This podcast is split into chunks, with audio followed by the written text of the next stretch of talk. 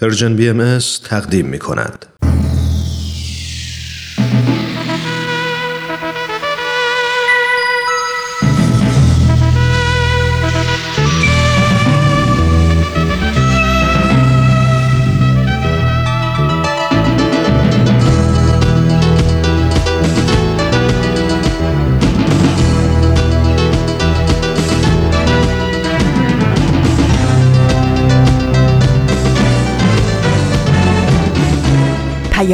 دوست. برنامه ای برای تفاهم و پیوند دلها.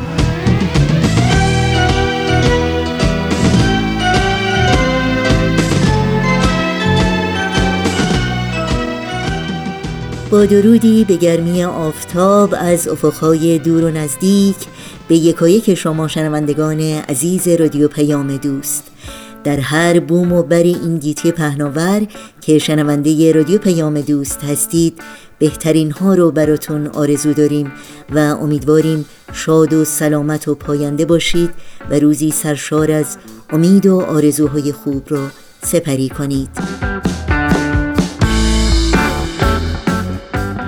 نوشین هستم و همراه با بهنام پریسا و دیگر همکارانم پیام دوست امروز شنبه 24 اسفند ماه از زمستان 1398 خورشیدی برابر با 14 ماه مارس 2020 میلادی رو تقدیم شما می کنیم. و چشمه خورشید، نرگس شیراز و برنامه کوتاهی ویژه ایام ماه سیام یا ماه روزه در تقویم آین بهایی برنامه هایی هستند که در طی ساعت پیش رو از رادیو پیام دوست خواهید شنید. امیدوارم از همراهی با تمامی این بخش ها لذت ببرید. زمنان نرم نرمک می‌رسد اینک بهار سال نو و نوروز باستانی و همراه با این موسم خجسته و میمون ویژه برنامه های نوروزی رادیو پیام دوست که از روز پنج شنبه 29 اسفند ماه آغاز میشن و برای پنج روز یعنی تا دوشنبه چهارم فروردین ماه سال نو ادامه دارند. امیدوارم بتونید در اولین روزهای پرشور و پرسرور نوروزی ساعتی رو در کنار ما و برنامه های رادیو پیام دوست سپری کنید.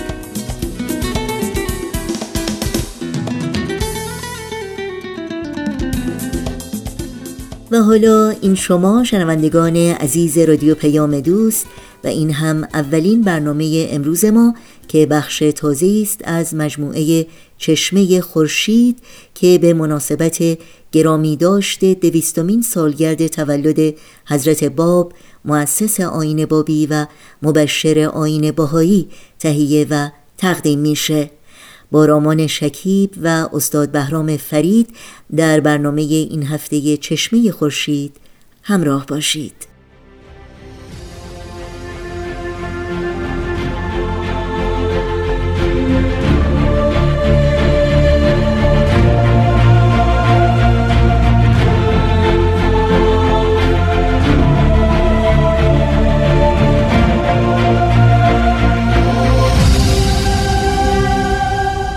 چشمه خورشید. نگاهی به آثار حضرت باب.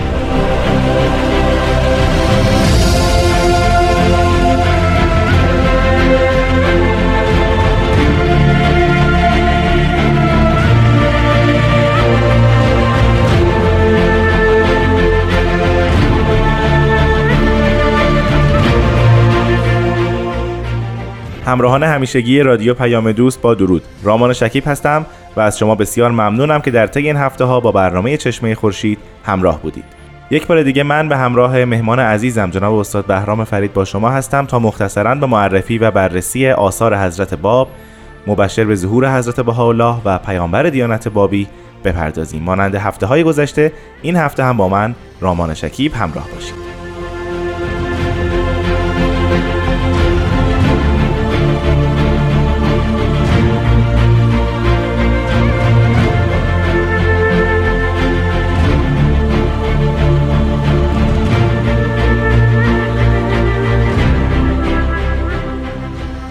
جناب استاد وقت شما بخیر. خیلی خوشحالم که شما رو مجدد زیارت می‌کنم. من هم خیلی خوشحالم که بار دیگر این توفیق دست داد که خدمت شما و شنوندگان عزیز باشم خواهش می‌کنم. ما در هفته گذشته راجع به صحیفه ادلیه صحبت کردیم از آثار حضرت باب. بله. و می‌دونیم که حضرت باب در طی اقامتشون در شیراز آثار دیگری هم بعد از صحیفه ادلیه نازل فرمودند. درست. نزدیکترین اثر به صحیفه ادلیه کدام اثر هست که امروز راجبش صحبت کنیم؟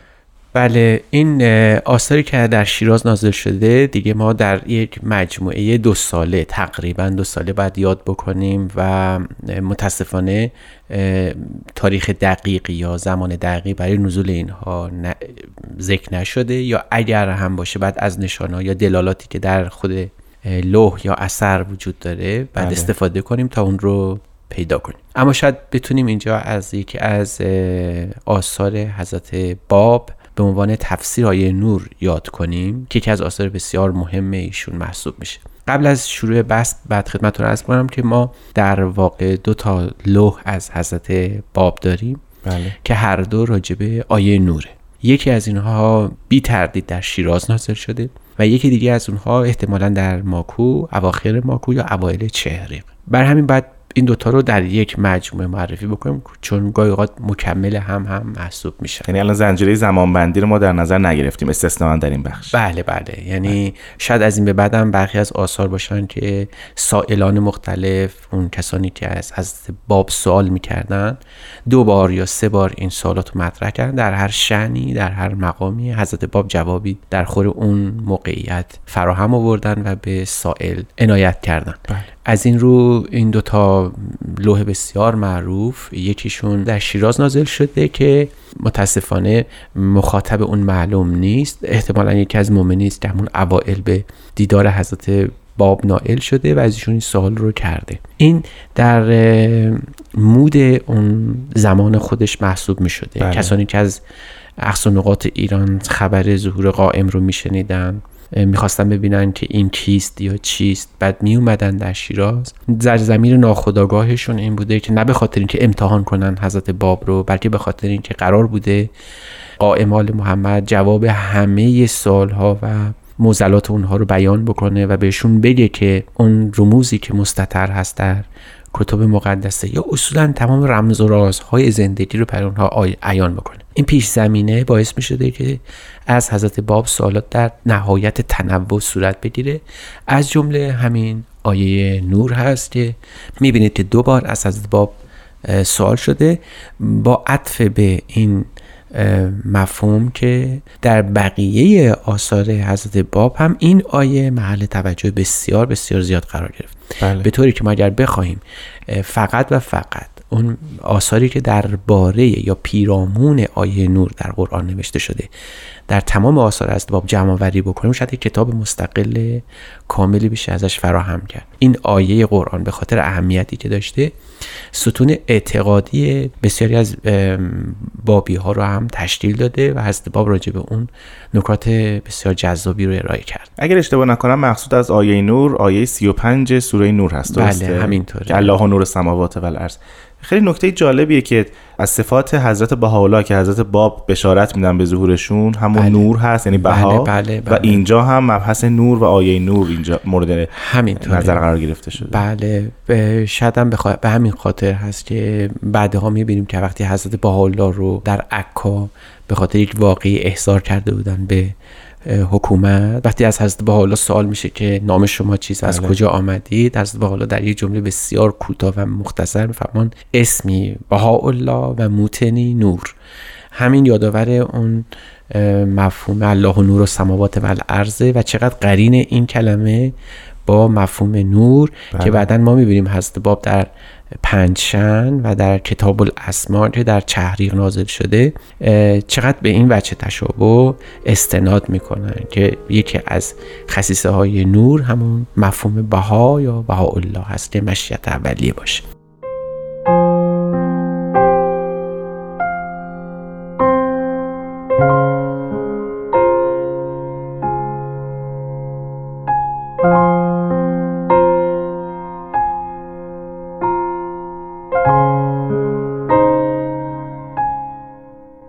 شنوندگان عزیز به برنامه چشمه خورشید گوش می‌دید.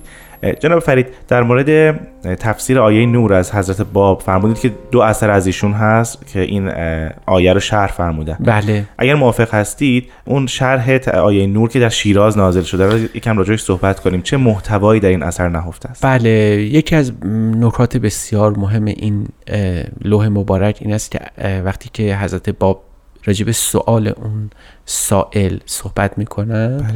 اول شرایط معرفت معانی کتب مقدس رو براشون توضیح میدن. میفرمایند که هر کسی که بخواد اصولا آیات الهی رو یا کلمات خدا رو درک بکنه مجبور یه شرایط خاصی رو داشته باشه. از جمله اونها تطهیر نفسش هست رفع کردن هجاب هایی که مانع از دیدن حقیقت میشه. قلب واسه باید داشته باشه تا آماده باشه که چیزهایی رو درک بکنه که پیش از این شاید باور نداشته و اصلا به ذهنش هم خطور نکرده. اینا رو توضیح میدن. بعد فهم بعد قلب لطیف خوب داشته باشید تا به معرفت الهی. یا در این اثر به خصوص میفرمایند که ثم ادب الله لمن اراد معرفت از ذالک نور یعنی اگر کسی بخواد این معرفت این نوری رو که تو این آیه نهفته است درک بکنه بعد تعدیب بشه خداوند اون رو معدب کنه به شرایطش برسونه تا اون مفهوم رو به دست بیاره بله. این لوح که در شیراز نازل شده خیلی شبیه یکی از ابواب شرح دعای غیبت هست که باز در شیراز نازل شد از این رو بسیاری از پژوهشگرا راجع به این اثر نکاتی رو گفتن اما اگه اجازه بدید ما به این نکته خاص در این لوح اشاره بکنیم بله. در این اثر یه واقع بسیار مهمی رو یاد کردن. این واقع اینه که می‌فهمم اینجور شروع میشه. و لقد رأیت فی لیلت ذالک الیوم ثانی اشر المحرم. یعنی ما امشب در شب دوازده محرم در عالم رویا مشاهده کردیم. یک خوابی رو در یک عالم رویا یک خوابی رو دیدیم. که مضمون این خواب اینه که روز تحویل سال فرا رسیده. کتب بسیار زیادی در اطراف من به قطع عربی و بزرگ بود. یکی از اونها رو باز کردم و در اون تربت تین قبر امام حسین رو دیدم که در اونجا یه دوات و قلمی هم نهفته بود در اون کتاب و این ورقی که باز کردم یک برگی از این کتاب به خط شکسته حتی سریع هم فهمدم به خط شکسته یعنی پیداست که خود شکسته رو هم به عربی بله. در آوردن به خط شکسته دیدم که با مداد قرمز مطلبی نوشته بود و آخر اون مهری بود که روی اون مهر یک آیه قرآنی نوشته شد که مثل ستاره میدرخشی. حالا همه اینا رو داریم توضیح میدیم برای که بگیم روی مهره چی نوشته بود. چه تصویری خلق کرد؟ بله بله. بعد میفرمایند که وقتی که این مهر رو من باز کردم و ببینم چی روی اون نوشته شده این کلمه مبارکه بود. افوض و امری الله ببینید تو اون شب با این تفاصیل که دارن یاد می‌کنن ببینید از تمام اون معماهایی که باید توی زندگی انسان مطرح بشه حضرت با به کلمه افوض و امری الله یعنی کارم رو امرم رو احوال خودم رو ترم تفویض می‌کنم به خداوند. و بعد اسم مهدی روی اون نوشته شده بود و من به قدری محسوس و مسرور شده بودم که به خودم یادآوری کردم که آیا این در خواب یا بیداری است. و اینقدر این کلمه زیبا بود که دیگه به بقیه کتاب های دیگه التفات نظری نداشتم. ببینید در این حال و هوایی که داره تفسیر آیه نور میشه سوالی است که چرا امام حسین باید مطرح بله، بشه؟ بله. چرا باید این کلمه افوض و امری الله بیاد؟ و بعد در انتهاش می‌فهمن یه کلمات فارسی بسیار زیبایی هم توی یکی از اونها نوشته شده بود. بعد چهار کلمه از اون رو می‌تونستم پیدا کنم. حالا در در زمین خوابه. که از این چهار کلمه یکی از اون کلمات بسیار برای من جذاب بود و اون کلمه بها بود. حالا ما متوجه میشیم که قصد حضرت باب از بیان این رویا این بوده که بگن که آیه نور معانی متعدد داره بله. یکی از معانی اون بشارت به ظهور حضرت بهاءالله است که از این به بعد باید آماده باشید که الله و نور و سماوات و الارض در واقع حضرت بهاءالله روشنایی بخش جهان آفرینشه. یعنی هیچ چیزی در این جهان وجود نخواهد داشت مگر در تلالع وجود حضرت با زیارت بشه. به عبارت دیگه می‌خوان به ما توضیح بدن که جهان سراسر تاریکه. اگرچه خورشید درخشان بدرخشه و تمام نورهای عالم هم وجود داشته باشه. بله. اما جهان تاریکه اگر با الله وجود نداشته باشه. همین که او میاد جهان روشن میشه. و اصولا هم همین اتفاق میفته یعنی با وجود حضرت با تو گویی که تمام اون سیاهی های عالم از, از بین میره و تمام نقاط تاریک عالم به مدد حضرت بالا و آثار ایشون روشن میشه. دیگه هیچ چیزی در جهان وجود نداره که نتوان به مدد آثار حضرت بالا اون رو کشف نکرد و بله. ندید. باید همه چیز رو در تلالو اون درخشش اون و پرتو تجلیات اون دید و شناخت. حضرت باب دارن این رو به ما در این اثر توضیح میدن.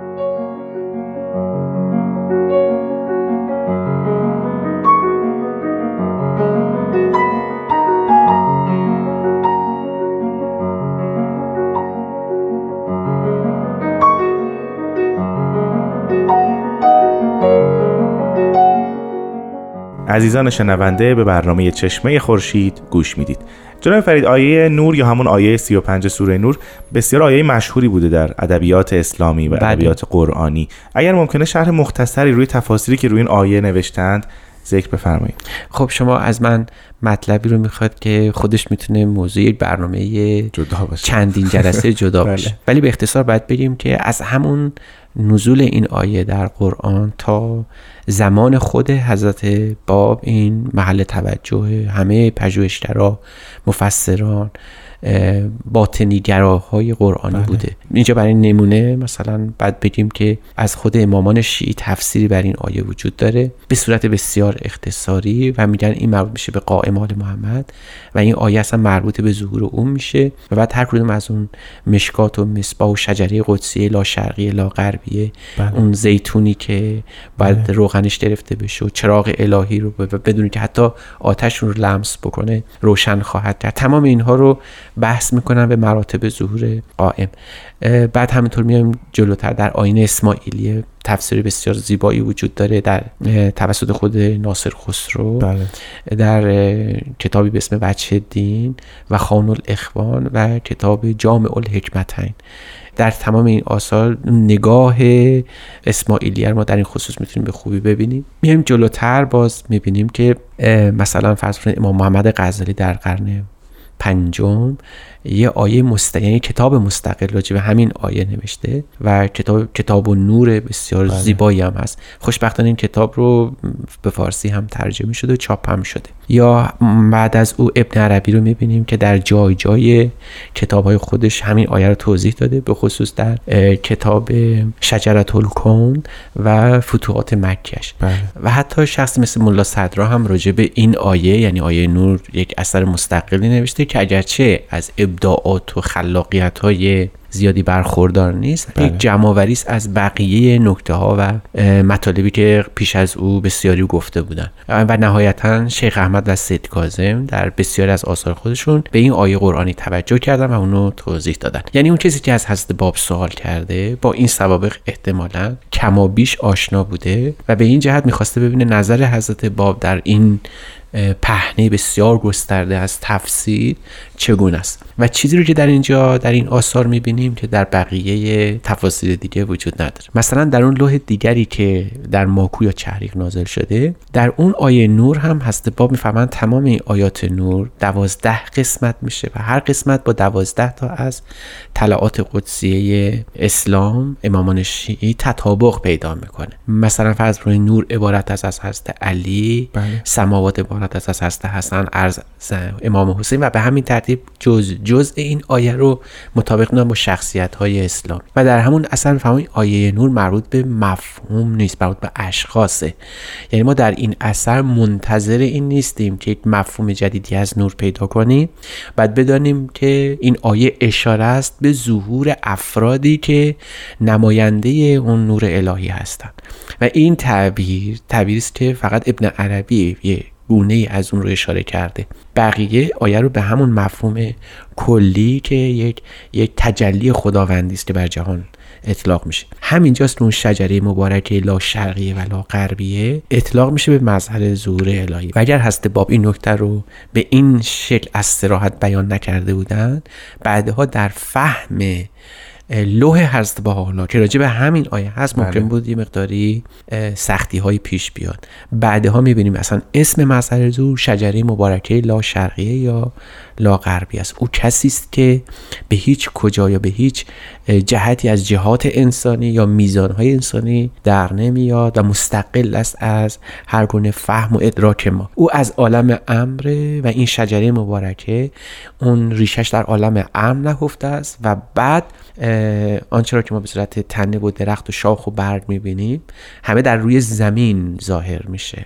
یعنی اگر ما بخوایم تعبیر ابن عربی واری از این قضیه داشته باشیم بعد بگیم که این شجره قدسی لا شرقی لا غربیه شجره معکوس جهان آفرینش همه درخت ها ریشه در زمین دارن بله. و در آسمان می‌روین ولی شجره قدسی ریشه در آسمان داره اون چیزی که در زمین شاخ و برگ و ثمرش رو ما داریم در این عالم می‌بینیم و هرگز نمی‌تونیم تصور بکنیم که آنچه رو که امروز به صورت عیان داریم در این شجره می‌بینیم ریشش ممکنه پنهان باشه و اه، مکنونی باشه بله. شاید اون مفهوم ذات غیب منی الا یدرک بله. اینجا با این مفهوم ریشه شجره قدسیه یک مفهوم دیر آشنا و بسیار پرسابقه هم محسوب بشه. جناب فرید استنباط من این گونه است که تمرکز حضرت باب در تفسیر آیه نور اونی که در شیراز نازل شده بر روی مفهوم نور و بهاست و شرح این واژه. بله. و در تفسیر آیه نور که در چهریق شما فرمودی نازل شده روی اشخاص روی کل آیه است. یعنی در بله، واقع. تفسیر کل آیه رو انجام میدن. بله بله کاملا درسته و باید گفت که اگر بخوایم جمعبندی از این اثر داشته باشیم همونطور که شما فرمودید با این تفاصیلی است که فرمودید. خیلی ممنونم از شما جناب فرید که امروز وقتتون رو در اختیار ما گذاشتید. ما پیگیری آثار حضرت باب رو به برنامه های بعد موکول می‌کنیم. بله در خدمتون هستم با کمال افتخار. خواهش می‌کنم شنوندگان عزیز از شما هم بسیار سپاسگزارم که این هفته هم با ما همراه بودید. تا برنامه بعد خدا نگهدار.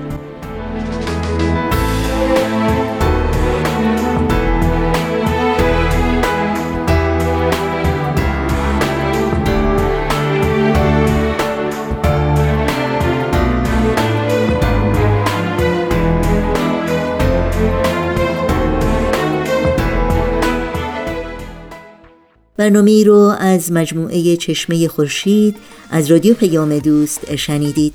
با هم به قطعه موسیقی گوش کنیم و پیام دوست امروز رو ادامه بدیم.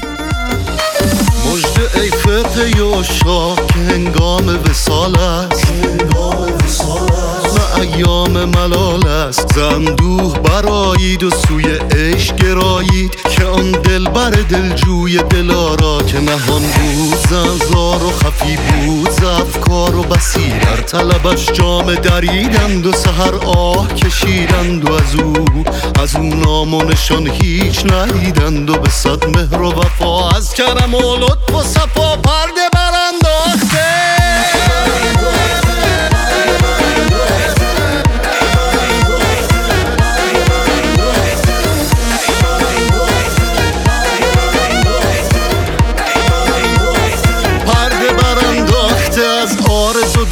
و در دایره جمع شده شمع و به صد جلوه عیان است. به عاشق نگران است و هزاران ز محبان وفادار. سویش راه کشیدند و دل از خیش بریدند و به مقصود رسیدند و کنون مرحله ماست که از جان بشتابیم و ره دوست بیابیم و گل وصل بچینیم و رخ یار ببینیم و در آن بزم نشینیم و به میخانه وحدت ز جام جام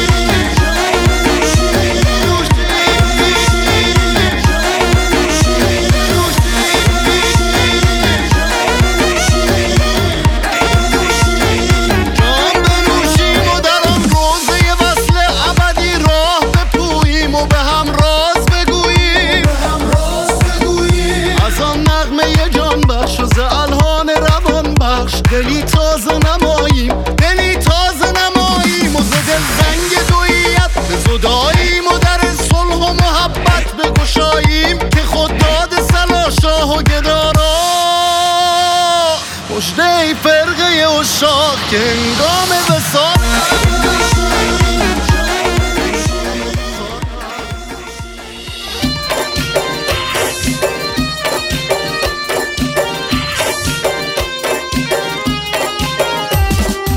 ران وضعیت مرخصی چجوریه؟ عید نوروز رو می‌تونیم با هم جور بکنیم بریم؟ ببین من یادم از پارسال که با هم برنامه عید رو اجرا کردیم.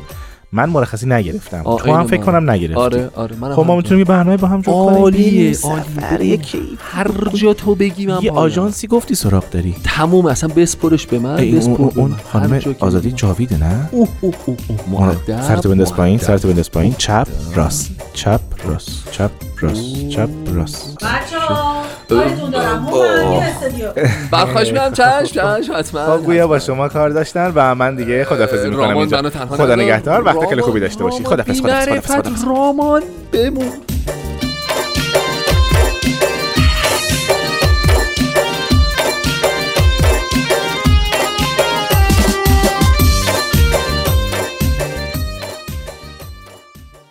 نرگس شیراز مجموعه است از نمایش های رادیویی که ما را با بخش از تاریخ آین بابی آشنا می‌کنه. گروه نمایش رادیو پیام دوست آماده هستند که بخش تازه از این مجموعه را تقدیم کنند. با هم بشنویم. نرگس شیراز بر اساس تاریخ نبیل زرندی و منابع تاریخی دیگر. قسمت هفتم.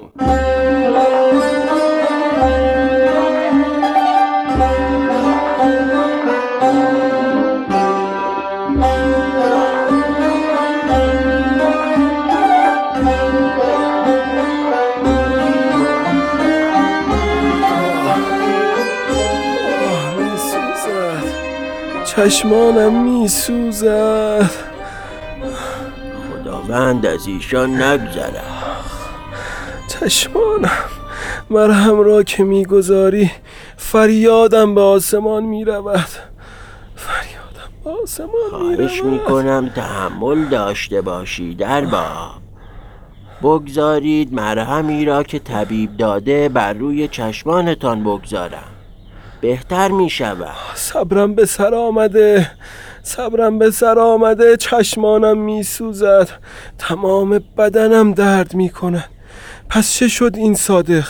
نیامده هنوز؟ نه قربان. گفت خود را میرسانم اما چه فایده؟ امروز مهلت تمام می شود بارلاها بارلاها این چه مصیبتی است دیگر؟ درد و بیماریم کم بود. این فراشان هم اضافه شدن.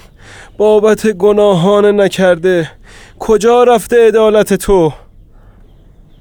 ارباب ارباب آرام باشید وضع چشمانتان بدتر می شود. از خانه نشینی خسته شدم. درد دارم. اینها هم که دست از سر ما بر نمی دارن. شهنه می رود. داروغه می آید. فراش می رود حاکم می آید خدا خودش به خیر کند. یا صاحب صبر به گمانم فراش به عقب پول آمده. به جهنم؟ ما همینیم که هستیم. برو در را باز کن. آمدم آمدم. کیستی؟ در را باز کنید. داروغم. عبدالحمید خان آمده. سلام علیکم. بفرمایید. علیکم السلام. یا الله ما آمدیم. جناب داروغه میرزا ابوالقاسم خان در بستر هستند. بفرمایید.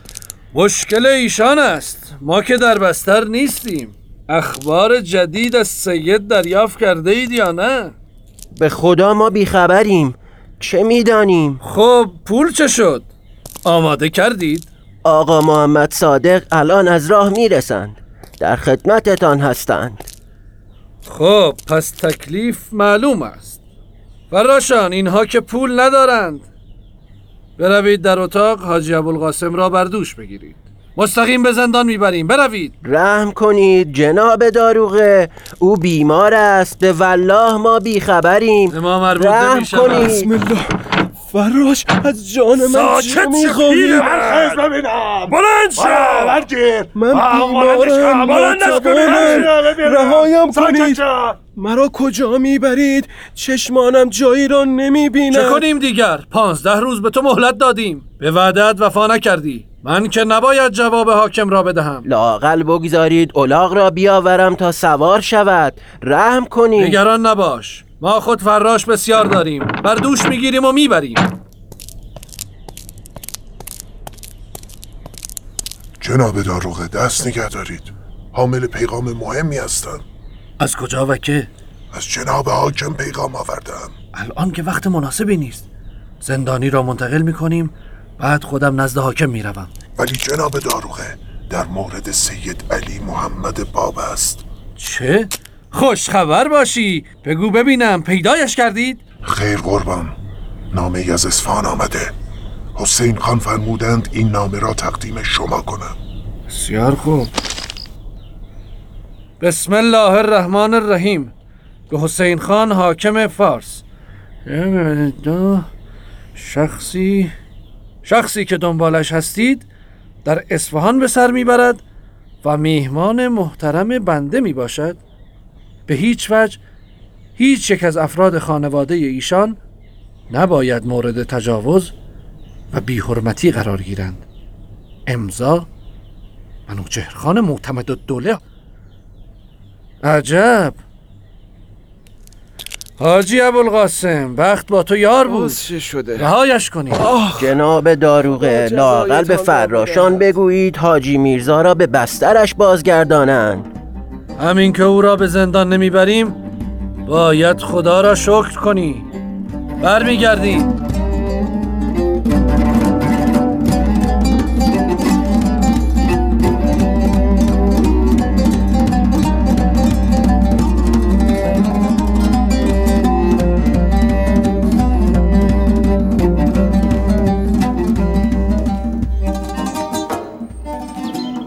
میدانی همشیره. گاهی اوقات با خودم فکر می‌کنم. در حق این جوان کم لطفی کردم. شاید دایی خوبی نبودم. نتوانستم از او درست مراقبت کنم. بفرمایید. این نامه از جانب حضرت باب برای شماست. این یکی هم برای خدیجه خانم. خداوند از شما راضی باشد برادر. همه می دانند شما برای او هم جای پدر بودید و هم برادر. هرچه توانستید انجام دادید. الباقی دست خداست. خدا کند این طور باشد. در بین ما تنها کسی که زود او را فهمید استادش شیخ عابد بود. اکنون حال او را می‌فهمم. من دائم اصرار داشتم که حضرت باب به درس مشغول شود. اما شیخ عابد می گفت این کودک نیازی به مکتب ندارد. آن روز حرفهای شیخ را نمیفهمیدم. حال باید جبران کنم. اختیار دارید دایی جان. شما و خواهرم هرچه داشتید برای من و همسرم انجام دادید. در تمام این مدت که حضرت باب در اصفهان بودند ما در کنار شما بودیم. احساس نکردیم در منزل خود نیستیم. بس که محبت از شما و همشیر زهرا خاتون دیدیم دیگر باید چه می کردید؟ این نامه هایی که برادرتان زحمت می کشند و با این حال و اوضاع از حضرت باب از اصفهان برای ما می آورند یک دنیا ارزش دارد برادر خودم حاجی میرزا سید حسن که ساکن اصفهان هست یک بار هم از احوال همسرم نامه ای نداده. حتی حال خودم را هم نپرسیده. چه می کنم؟ چه می خورم؟ اصلا زنده هم یا نه؟ شما حق فامیلی و برادری را بر ما تمام کردید. اکنون هم که سید باب را به تهران بردند باز زحمت کشیده برای ما خبر می آورید امیدوارم همین گونه باشد که می‌گویید هرچه کردم وظیفه هم بوده. از شما هم ممنونم اما دلم طاقت ندارد. باید بروم. شما و اهل و عیال را بعد از خدا به او می سپارم در نبود من جوادم به شما سر خواهد زد. من فردا آزم یزد می شوم خیر باشد اخوی. سفر در پیش دارید؟ بله همشیره. فرموده بودید نگران فرزندم هستم. اگر می توانی کاری کن. می روم شاید بتوانم کاری کنم. خدیجه خاتون همشیره. آمده ام حلالم کنید. سفرم طولانی است.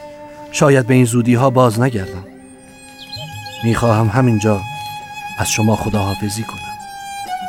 خداوند پشت و پناهتان باشد. کنار هم بمانید و ما را دعا کنید. خدا نگهدار.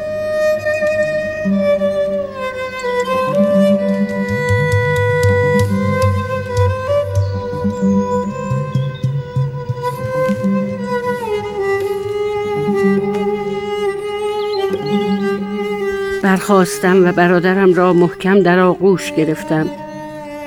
او رفت و بعد از سفرش به یزد آزم ما کو شد و دیگر هرگز باز نگشت. و این آخرین دیدار ما بود.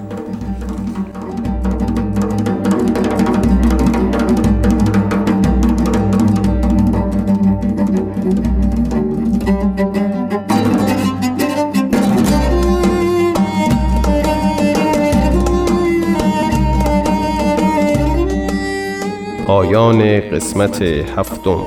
شنوندگان عزیز قسمت بعدی نمایشنامه رادیویی نرگس شیراز را از پرژیم بی ام دنبال کنید.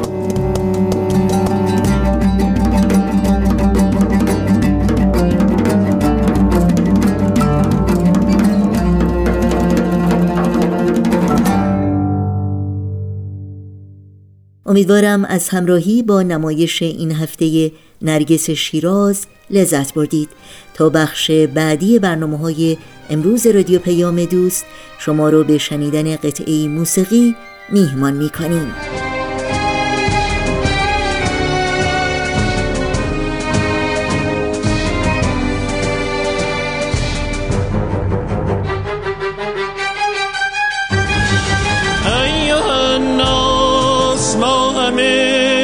بشری. بنده یک خدای دادگری. خواهران و برادران همین جانز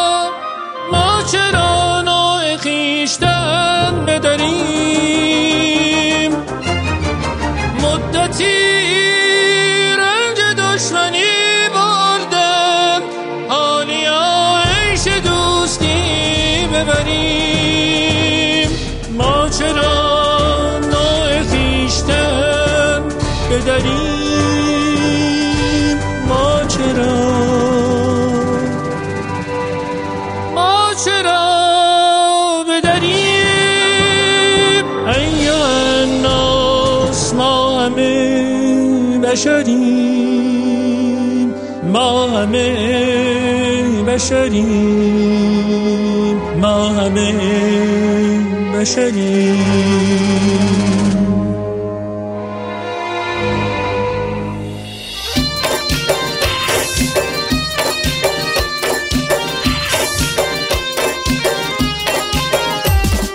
رامان رامان رامان جان. هومن هومن هومن جان. ببین سفر رو برات ردیف کردم این هلو چطور؟ سفر برات چیدم کره. خدا نمیشه. پرواز درجه یک.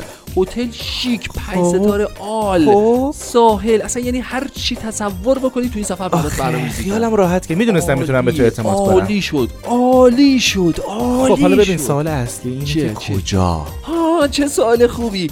استدیو رادیو پیام دوست. 29 اسفند 98 تا 4 فروردین 99 ویژه برنامه نوروزی داریم در خدمتتونی. پس این بود نتیجه مشاورات شما با خانم جاوی حالا. سی اون مرخصی هم افتاد بعد از خب ببین عزیزم من تو فکر کنم الان باید بریم تو استودیو در مورد اعتقاداتت به عالم ارواح و همینطور ارواح مخلصه و غیر مخلصه با هم صحبت کنیم. خواهش می‌کنم. بیا عزیزم بیا. خواهش می‌کنم. بیا. بیا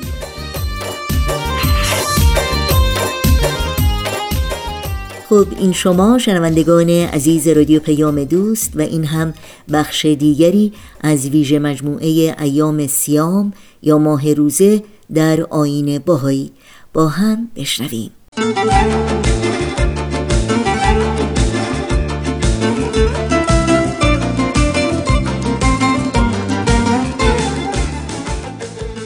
مهم نیست که چی مده. لباس و ردایی هست که همه باید بپوشیم. حضرت بهاءالله مؤسس آین بهایی میفرمایند الیوم بر کل لازم است که به ردای تقدیس و تنزیه مزین شوند. تقدیس و تنزیه یعنی پاک و دور بودن. اما دوری و پاکی از چه چیزایی؟ از خاشاک حرس و هوا که چشمه قلب انسان رو مسدود می‌کنه. از عادات و تفریحات کثیف افراطی از تمایلات و اعتیادات پست از هر عملی که با افت و اسمت مقایرت داشته باشه و از هر نوع معاشرت و همنشینی که مخالف با احکام الهی باشه. به طور خلاصه دوری و پاکی از چیزهایی که زیان آرد و از بزرگی مردمان بکاهد و از اموری که مقام انسان رو میپوشونه و به اونچه شایسته نیست تشویق می‌کنه. اما چرا پاکی انقدر مهمه که همه باید این لباس رو بپوشن و اگه کسی ردای تقدیس رو به تن نکنه حضرت بهاءالله میفرمایند از من نیست. حضرت عبدالبها انسان رو به جویی تشبیه می‌کنن که تا پاک و تمیز نباشه آب پاک در اون جاری نمیشه. یا آینه ای که تا پاک نباشه تصویر زیبای حقیقت رو منعکس نمی‌کنه. از طرف دیگه حضرت بهاءالله امر میفرمایند که ردای تقدیس بپوشید تا صلاح عالم را ملاحظه نمایید. نه هوای نفس را. در واقع حضرت بهاءالله ما رو به شمشیر جواهر نشانی تشبیه می‌کنن که توی قلاف قرار گرفته باشه و ارزشش از جواهر شناس پنهان باشه. میفرمایند مثل تو مثل سیف پرجوهری است که در قلاف تیره پنهان باشد و به این سبب قدر آن بر جوهریان مستور ماند. پس از قلاف نفس و هوا بیرون آی تا جوهر تو بر عالمیان هویدا و روشن آید. برای پیدا شدن جواهرات ارزشمند و نفیسی که در وجودمون هست فقط کافیه که از قلاف تیره و تاریک نفس و هوا بیرون بیایم. انتخاب با ماست. انتخاب آسونی که راه پرفراز و نشیبی رو در مقابل ما قرار میده. راهی که مستلزم تلاش و هوشیاری دائمه.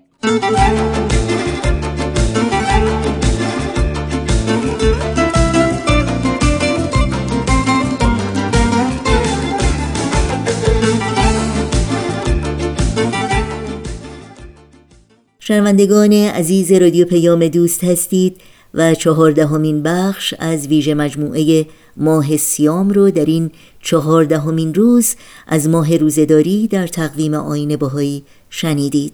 در این فرصت کوتاهی که تا پایان برنامه های امروز رادیو پیام دوست داریم اجازه بدین تا اطلاعات راه های تماس با ما رو یادآور بشم.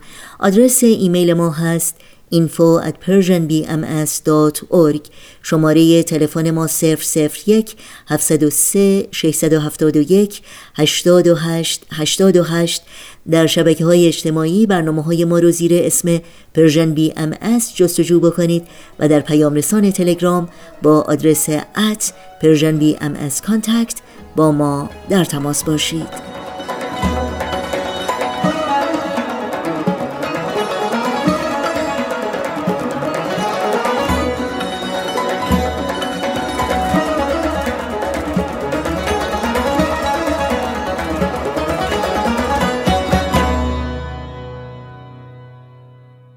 در اینجا به پایان برنامه های این شنبه رادیو پیام دوست می رسیم همراه با بهنام مسئول صدا و اتاق فرمان پریسا ویراستار و تنظیم کننده پیام دوست امروز و البته تمامی همکارانمون در بخش تولید رادیو پیام دوست از همراهی شما سپاس گذاریم و به همگی شما خدا نگهدار میگیم.